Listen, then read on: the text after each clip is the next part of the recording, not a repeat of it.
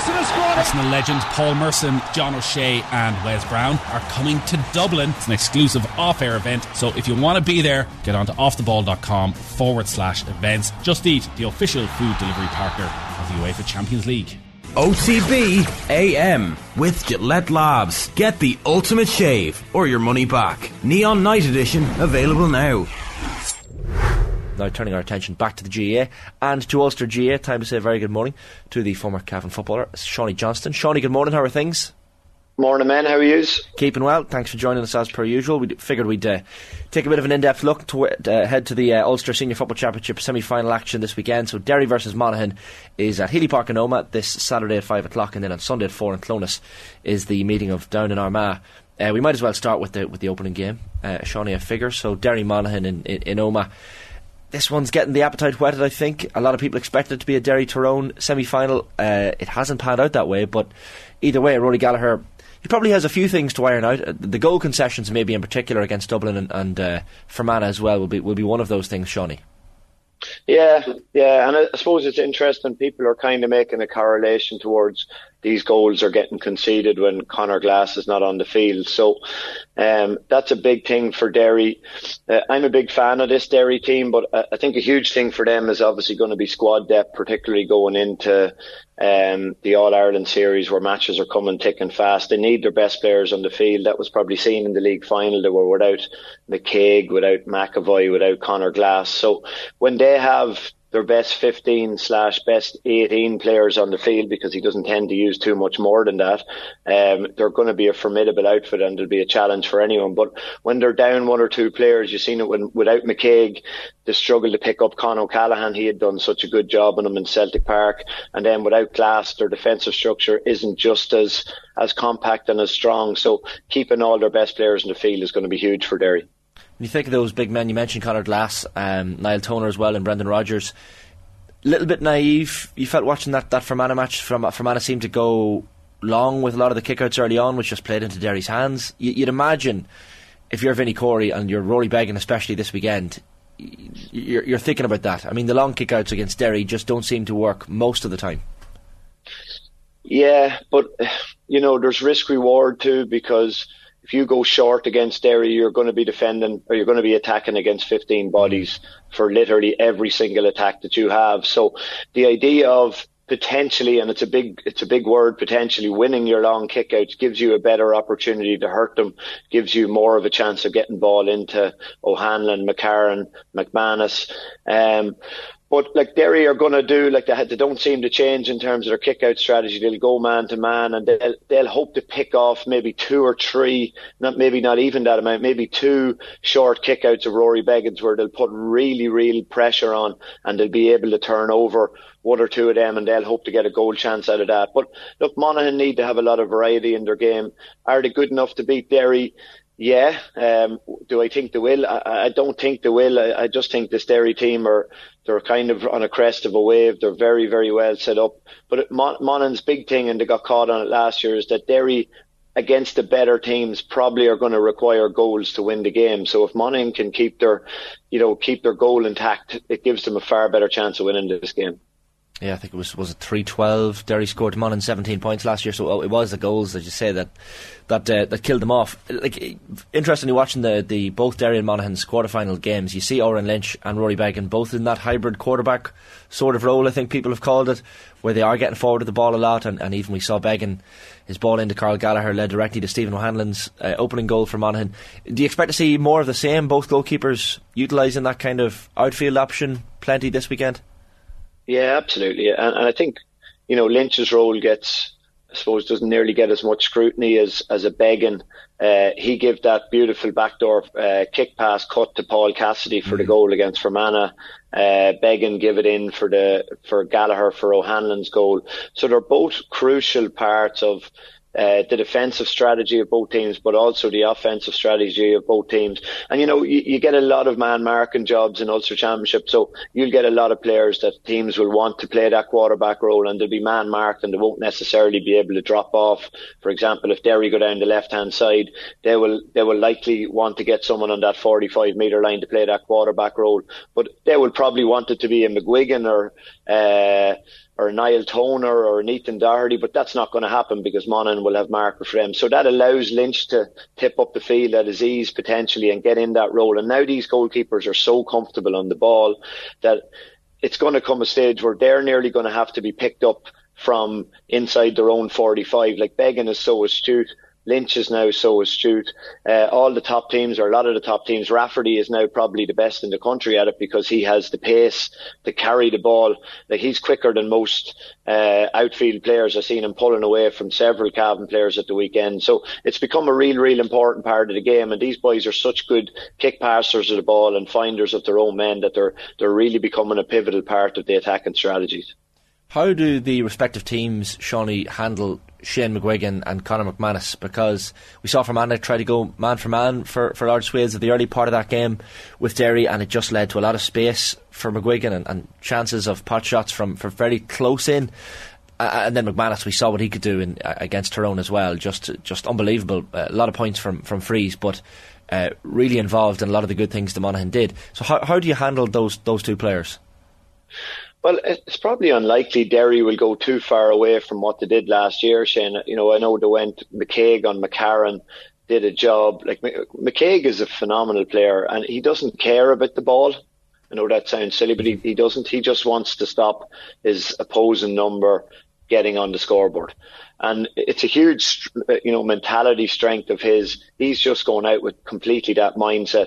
They put McCluskey on McManus last year. Again, he did a good job. But like Derry, you know, when, when we talk about man marking roles for Derry, it, it, you're not being left 1v1. You're never being left 1v1 unless, you know, obviously in Croke Park they got they got caught a bit with a, a kind of high ball that went in that was going for a point and, and it got dropped short. But that was, like I say, without McAvoy and McKaigue, that bit of size in their full back line. But you'd imagine that they'll go McCluskey again uh, on on McManus, uh, try and shore up that D area, stop those little pop balls in. And McManus is really, really good, and he's got re- so much better at winning marks because he knows if he wins a mark, it's a point. No, no matter where it is inside that 45, he's so accurate and he's so smart. He looks in really good shape. He looks pumped up. He was uh, extremely excited in the second half against Tyrone. He's just a class act. McGuigan's a bit different because he will do he will do you know a bit different things than, than McManus. Conor's going to stay inside, try and wait for those moments. Um, you know, I know from speaking to a couple of the real top forwards in the game, they just talk about like I don't need to have 20 possessions. I need to get maybe five or six possessions and make the most of them. If I kick one three, I've had a brilliant game. McGuigan will come out and get involved in Derry's defensive structure. He will get out and link the play. He will be that quarterback if Monaghan let him. Um, so he has a lot of strings to his bow. He kicked two five against Fermanagh on a very very, very good player. Those two Cullens are, are, are extremely good defenders and he caused them havoc. Now, I know Fermanagh were probably not set up as defensively as usual. They seem to go man to man a lot and that, you know, if you do that against the likes of McGuigan, he's going to hurt you. So, you know, uh, Monaghan have a decision to make with him, uh, who to decide to put on him.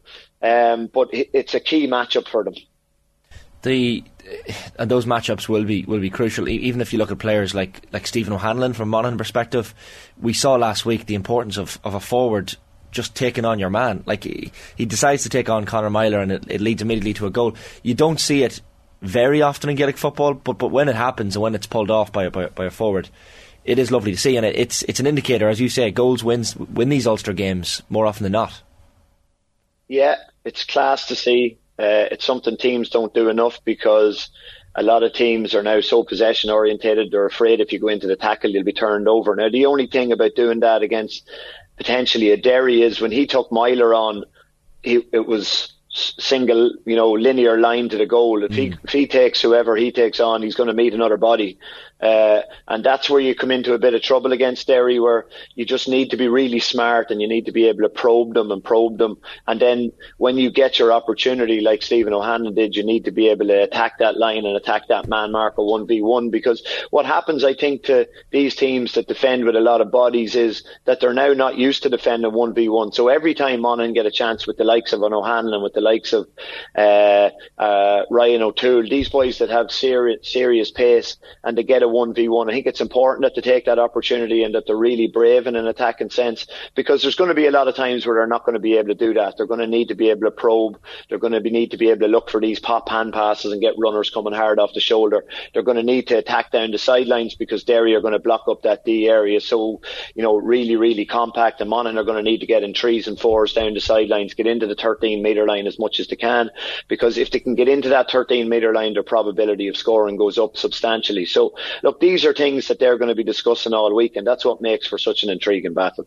I see uh, Conor Glass is out in a lot of the papers today. He was at a launch yesterday, and uh, we kind of touched on him a little bit earlier on, but uh, he's obviously had a lot to say about the club final too, and I'm sure there's a bit of fire in the belly off the back of that too that uh, keeps him going for the year. Um, what we've talked about him for so long, the impact of him, the age he's at, and how much he could uh, end up dominating around the middle for Derry for years to come. Um, people are very aware of his talents, and uh, but not always able to um, tone him down. What do uh, what do Monaghan do with him?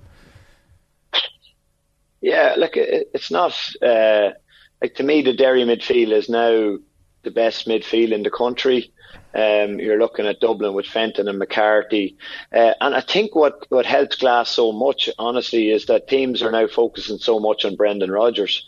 Uh, he's such an attacking force for Derry Rodgers. Like, he's exactly what they need because you know, they know that there a lot of their attacks are potentially going to be quite slow because they have 15 men behind the ball, and I know you'll see them sprint up into their full forward line to give them that depth in the attack. But Rodgers allows them to break lines, and when he does that, Glass tends to be off his shoulder, and Glass is a, a better kicker than Rodgers, if that makes sense in terms of a, a score getter. I think Rodgers is just so quick and powerful, and he draws defenders to him, and then they can get Doherty and Glass off the shoulder.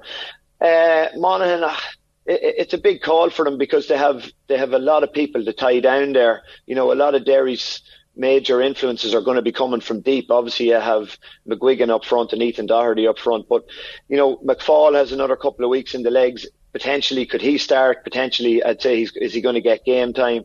But with with with Glass and Rodgers, you're nearly getting to the stage where you're thinking you need to man mark both of them, but that makes you very very suspect at the back because you know it's taken two people out of your defensive shape. And this Derry team have now become so game aware that when you're getting man marked, you've seen Rodgers at times with James McCarthy was man marking him. He would go to the sideline. He would just head off, stay, keep himself out of the attacking sense, and allow Dublin to be down one body in terms of defence. And one body is important, especially to this Derry team. It opens up gaps, particularly in Croke Park, particularly in bigger fields. But, you know, in, in, uh, in Omagh this weekend, you'll see if Monaghan decide to man mark both of them, you'll see at times the two of them just pulling themselves out of the attack. They'll hold back, uh, potentially to try and get in that quarterback role if they can, or even deeper, and they'll allow the other boys to go and attack and, and cut into those holes that are left the uh, the Armagh Down semi final. Then I'm, I'm, trying to I'm trying to get a fix on. Uh, I was trying to all the way through with Seanie, uh, trying to figure out which way you were leaning there. By the way, Derry. Right. Uh, firmly, or what are you thinking? I, I think Derry will win. Uh, can Monaghan beat Derry? I, I, just think this Derry team are, are, too far ahead of them at the minute. Um, but again, uh, you know the reliance on goals is, is a big thing. But you know, I thought that I thought Tyrone would beat Monaghan, and I thought that Tyrone can come and put in a big performance and potentially challenge Derry big time because this Tyrone team, we know that they can put in a big, massive performance. Now, I know Monaghan went and did that in Omagh, and Omagh is a very difficult place to go and win, um, particularly against the Tyrone team at home that were coming off the back of a good uh, end of end of league campaign. But I just think this Derry team are, are too far down the line. Uh, that confidence boost they got from last year has has stood them in unbelievable stead. They're looking at winning All Ireland, but not, not looking at winning All Ireland without winning an Ulster Championship. I don't think they're just so competitive about winning every game. You saw their manager on the sideline uh, in Brewster Park, a place he knows well, literally, you know, so combative, so competitive, uh, chasing every turnover, uh, cheering every score. So uh, yeah, I just don't see them being beaten this weekend. That's what, that's what we want to hear in Monaghan anyway. I think Derry are massive favourites. Not happy now, Seanie. You've yeah, upset him. Yeah, yeah, yeah. Ma, I just you did see. tell me to put the pressure on them before I come on. Good man, good man, Seanie. I can't see Derry being beaten, lads. Just can't Get see out it. of it. Wink, wink. Get out of it. Um, Armagh down is the other one in, in Clones on uh, on Sunday afternoon. Seanie, you'll have seen Armagh up close and personal um, uh, when they beat Cavan in the in the quarter final. And, and look, they had nine different scorers. They were, they were reasonably impressive. Seven ahead at half time, five ahead at, uh, at full time. Pretty good performance from Armagh. There's probably more left in the tank still as well.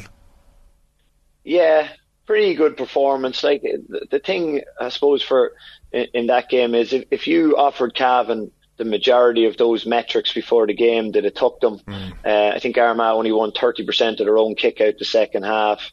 Um, you know, they got a lot of scores off turnovers. Cavan gave up the ball far too cheaply to them. But like, they've now got an attacking element without a Rian O'Neill, uh, without Stephen Campbell scoring from play. Turbitt is a real, you know, he's not called Turbo for nothing. He has gas, he is a jink, uh, and he can finish.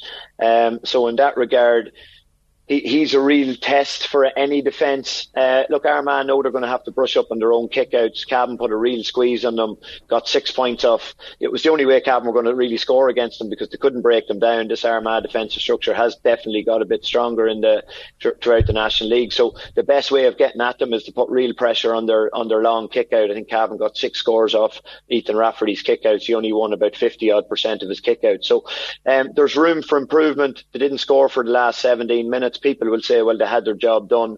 The game was won. But look, you're, you're constantly trying to find areas of improvement. They had 114 scored, I think, at about 54, 55 minutes, and they didn't, they didn't push on from that. So that's an area for them to, to go after. Their own kick out is an area for them to go after. But look, they were impressive.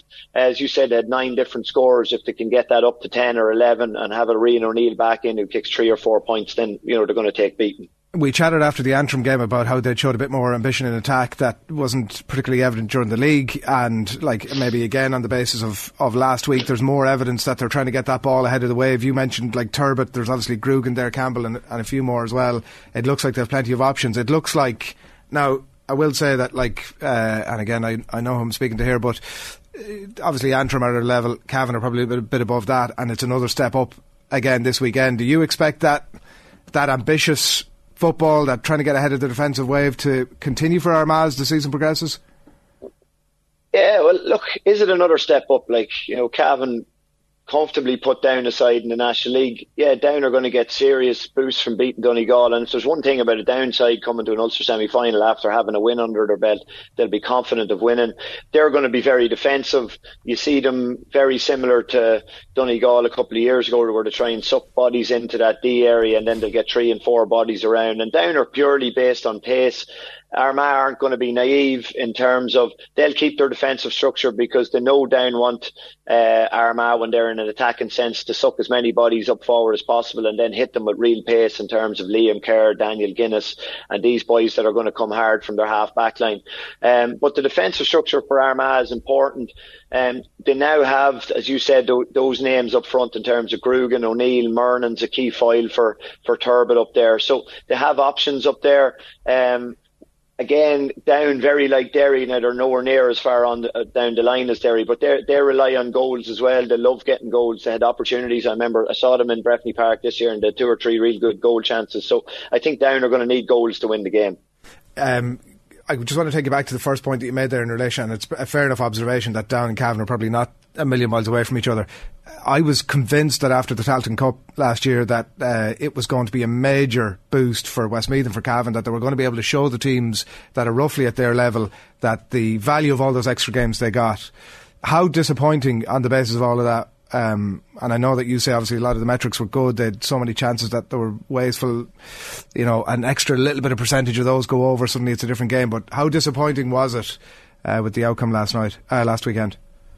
Yeah, it, it's extremely disappointing. It's, it was also extremely frustrating because I mentioned those metrics, like, and, and I don't want to get into because Armagh were were the better team. Armagh deserved to win.